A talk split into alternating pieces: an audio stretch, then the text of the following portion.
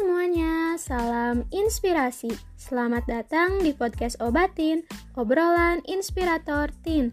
Sebelumnya kita kenalan dulu yuk sama Obatin. Obatin atau obrolan inspirator Tin adalah unit podcast dari tim inspirator nasional yang membahas obrolan seputar PTN untuk Sotin atau Sobatin semua nih. Perkenalkan, aku Melza Aulia Sri Rezeki dari Universitas Islam Negeri Sunan Gunung Jati, jurusan Biologi, akan menemani malam minggu kalian selama beberapa menit ke depan nih.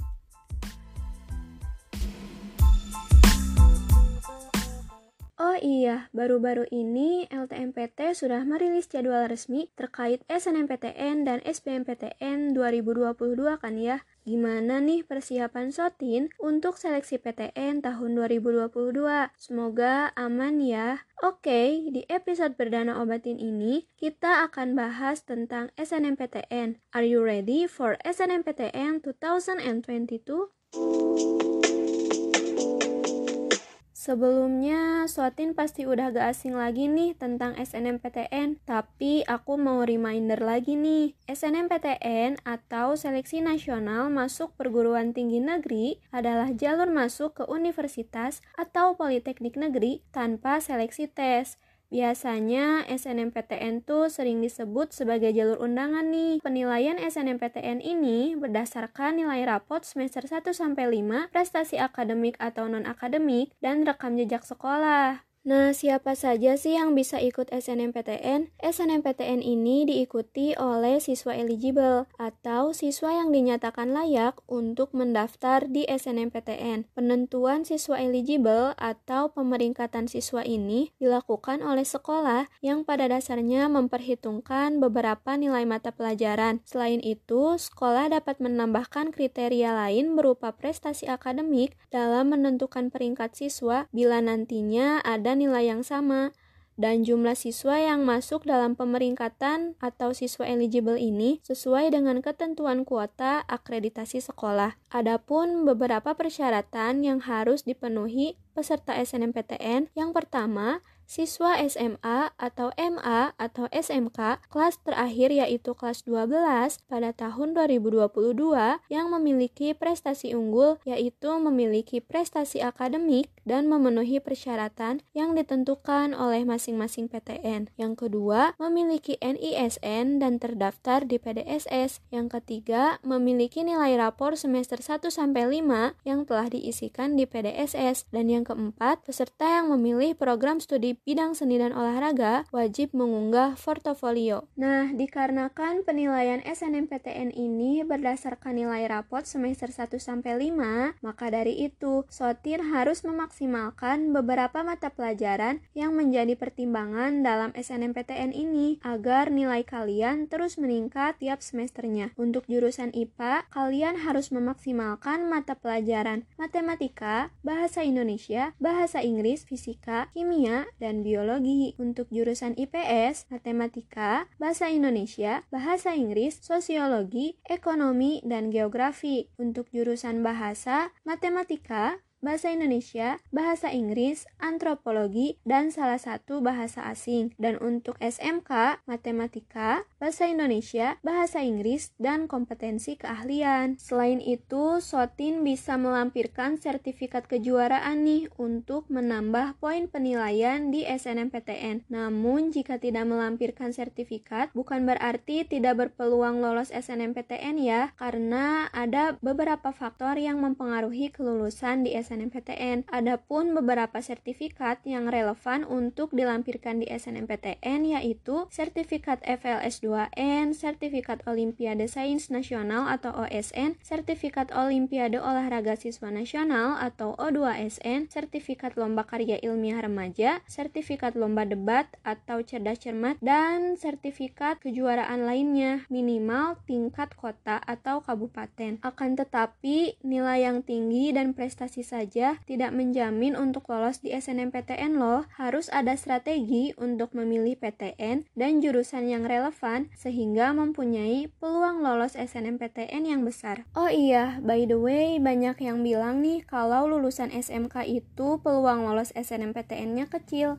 Emang iya ya? Eits, tenang ya, buat sotin yang lulusan SMK nih, gak usah berkecil hati karena SMK itu mempunyai peluang yang sama untuk masuk perguruan tinggi kok, sehingga tidak ada perbedaan nih antara lulusan SMA atau MA atau SMK untuk bisa diterima di PTN melalui SNMPTN. Jadi buat sotin lulusan SMK, gak ada salahnya nih untuk mencoba karena gak menutup kemungkinan juga kalau lulusan SMK itu bisa lolos di SNMPTN. Berdasarkan informasi tahun sebelumnya, lulusan SMK disarankan untuk memilih Politeknik Negeri di SNMPTN karena akan mendapat poin dan kesempatan yang lebih besar untuk diterima dibandingkan dengan ketika mendaftar ke PTN melalui program studi jenjang S1. Hal tersebut dikarenakan Politeknik memiliki jurusan yang linear dengan bidang keahlian di SMK. Bedanya sih kalau misalkan PTN S1 kan ya, kalau Politeknik Negeri itu D4, tapi antara S1 dan D4 4 itu setara ya teman-teman jadi bisa dipertimbangkan nih antara PTN atau Politeknik Negeri hal tersebut dikembalikan lagi nih ke masing-masing karena baik itu lulusan SMA atau MA atau SMK mempunyai peluang yang sama untuk lolos di SNMPTN satu hal yang tricky dan bikin bingung para pejuang PTN nih antara memilih universitas atau jurusan terlebih dahulu. Dikarenakan keduanya itu saling berkaitan dan yang paling penting adalah memilih keduanya dengan tepat. Misalnya kamu ingin kuliah di jurusan manajemen,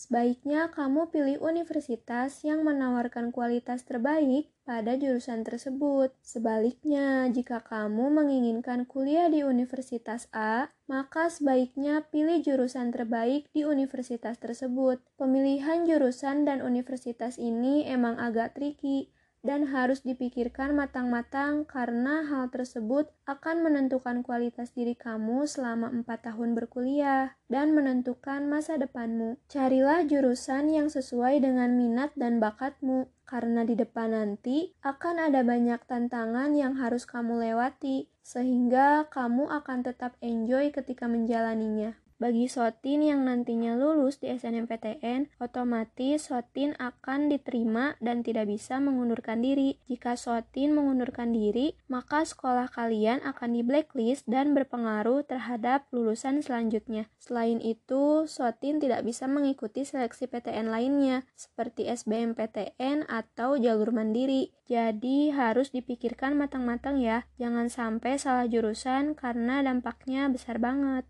Selain itu, Sotin harus mempertimbangkan beberapa hal dalam pemilihan jurusan atau program studi. Yang pertama, setiap siswa dapat memilih dua program studi dari satu PTN atau dua PTN. Yang kedua, jika memilih dua program studi, salah satu harus berada di PTN pada provinsi yang sama dengan SMA atau MA atau SMK asalnya. Yang ketiga, jika memilih satu program studi, dapat memilih PTN yang berada di provinsi mana pun. Dan yang keempat, tidak disarankan untuk lintas minat. Lintas minat itu adalah memilih prodi yang tidak sesuai dengan latar belakang jurusan saat di SMA, MA, atau SMK. Misalnya, kamu dari jurusan IPA, tetapi mengambil jurusan kuliah di IPS, ataupun sebaliknya. Meskipun jarang sih, atau bahkan gak ada anak IPS yang ngambil jurusan anak IPA. Begitupun dengan lulusan SMK. Misalnya, kamu merasa bahwa jurusan SMK-nya itu gak sesuai sama passion dan ingin mencoba kuliah di bidang yang berbeda. Jadi lintas minat antara soshum ke saintek ataupun saintek ke soshum ini tidak disarankan ya karena kembali lagi nih penilaian SNMPTN ini berdasarkan nilai rapot semester 1 sampai 5. Jika kalian memilih lintas minat maka akan sulit untuk menilai prestasi akademik kalian nih. Jadi hal ini bisa menjadi peluang kegagalan kalian lolos di SNMPTN. Meskipun ada yang lolos tetapi jumlahnya sangat sedikit.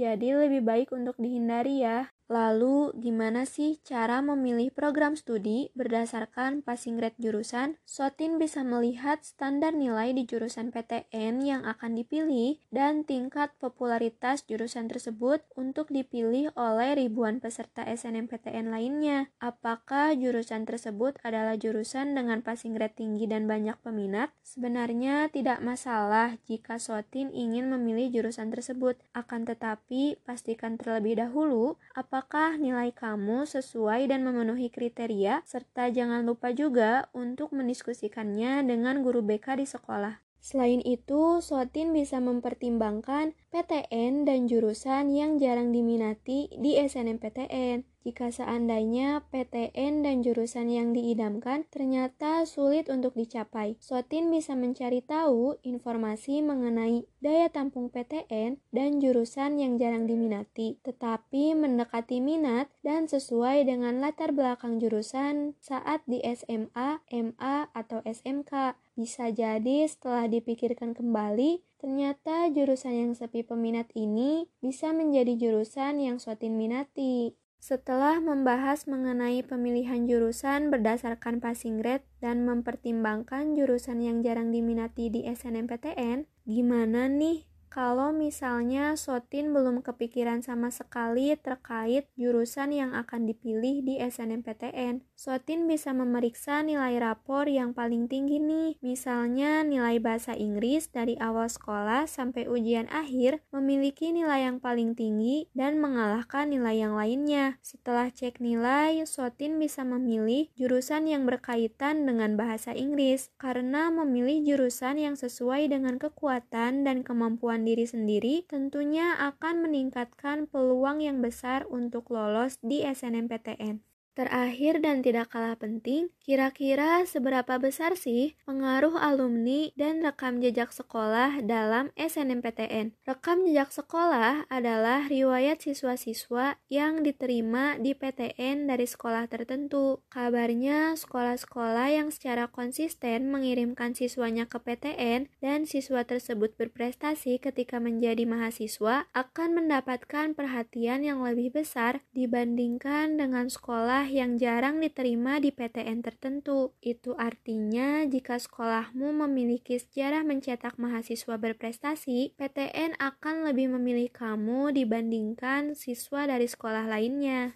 Nah, gimana nih sekarang? Udah semakin yakin kan untuk mengikuti SNMPTN 2022?